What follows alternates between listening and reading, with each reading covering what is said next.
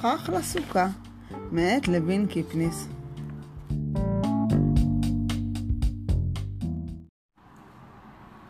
בנות יקרות, אני רוצה להקריא לכם את הסיפור סכך לסוכה. בעמוד 199 אנו מקשיבים, ולקרוא בנועם כמובן.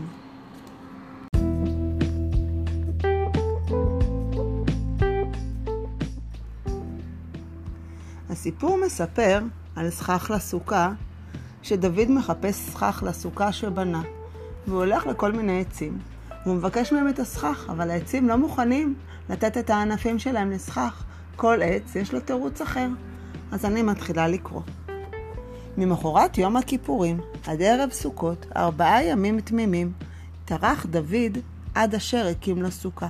בורות חפר, עמודים תקע, קורות מתח, קרשים העמיד, חלון קרע ודלת הציב. בפטיש היכה, טוק טוק טוק, מסמרים תקע, ותקרה של קנים עשה מעשה רשת קמורה כעין הקשת. לא הייתה הסוכה חסרה אלא סכך. לקח דוד מסור וגרזן, ויצא אל החצר. פנה כה וכה וראה את הברוש.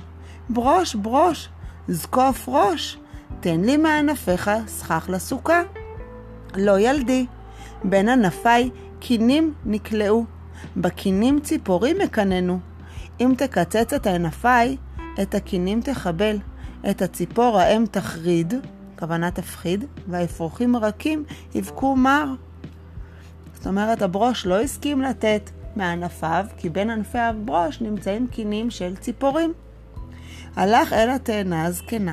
תאנה תאנתי, זקנה זקנתי, את תתני לי מענפייך סכך לסוכה? לא ילדי, לא. שנה שנה אני מבשילה לך פירות. פגים ליקטת, תאנים ניערת, אכלת ונהנית. אל תקצץ את ענפיי. אז רואים שהתאנה לא הסכימה לתת מה, מהענפים שלה, כי על הענפים יש את התאנים, את הפירות שלה. התאנים הבשילו ואפשר לאכול מהם וליהנות מהמתיקות. הלך לו דוד אל הזית. זית, זית, ארוך שורש ורחב נוף. תן לי אתה מענפיך לסכך את סוכתי. לא ילדי, לא. כל השנה זיתים גידלתי, גידלתי, גידלתי, עד כי הבשלתי. עת המסיק הגיע, ואתה רוצה לשבר ענפיי? זאת אומרת, גם העץ זית לא מוכן לתת מענפיו, בגלל שיש לו זיתים על העץ, והגיע הזמן כבר לקטוף את הזיתים, זמן המסיק הגיע. אז חבל על הזיתים האלה, ולכן הוא לא מסכים. הלך אל הרימון, הפכתי דף. רימון זהב, רימון פז, אולי תיתן לי אתה מענפיך לסכך סוכתי. לא ולא ילדי, מלא הייתי רימונים אדמוניים.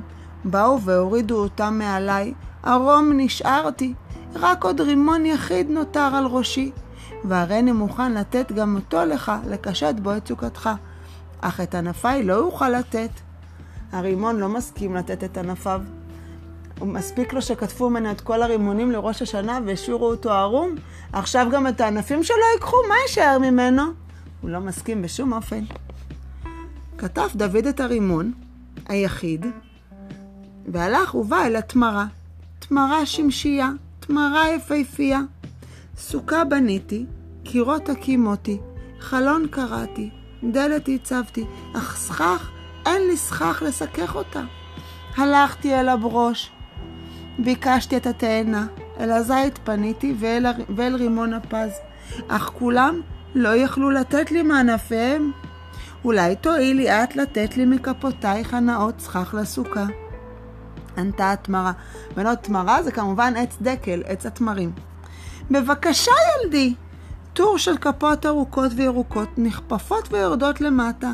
נע ונע. אם רק תפסן טוב אתה, קח מסור ונסר את כולן. את כולן, אל תחשוש. לשנה הבאה אצמיח כפות חדשות. ואם בן חיל אתה, טפס ועלה עד ראש הצמרת. שם עומד לו לולב ירוק ורענן. ככהו גם אותו.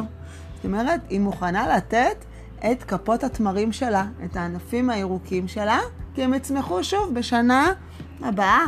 ובראש הצמרת עומד הלולב, שהוא עדיין ענף סגור. שמח דוד לקח סולם גבוה, טיפס, ועליו וקיצץ את כל הכפות הפרוסות מסביב. ועד ראש הצמרת הגיע והוריד את הלולב הרענן.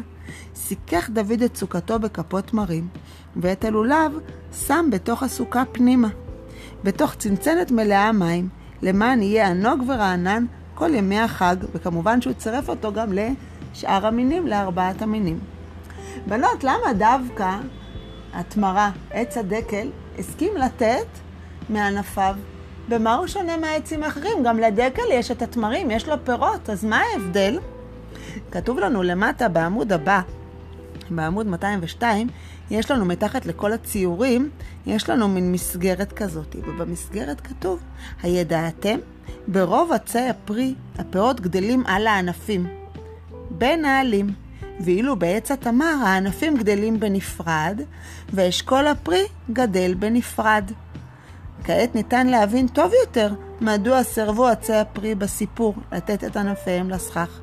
רק בעץ התמר ניתן לכרות את הענפים, בלי לפגוע בפירות. זאת אומרת, הענפים שלה, אם אתם פעם ראיתם עץ דקל, אז אתם שמתם לב שכל הענפים של הדקל, הענפים הירוקים הם למעלה, בצמרת, ומתחתיהם צומחים אשכולות של תמרים.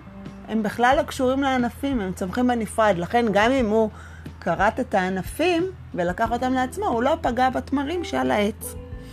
יש לכם בעמוד 202 כאן ציורים של כל העצים שהוא פנה אליהם. יש לנו את, את עץ הזית, הרימון, התאנה והתמר, ואתם צריכות, צריכות לצייר בכל אחד או פרצוף שמח או פרצוף עצוב.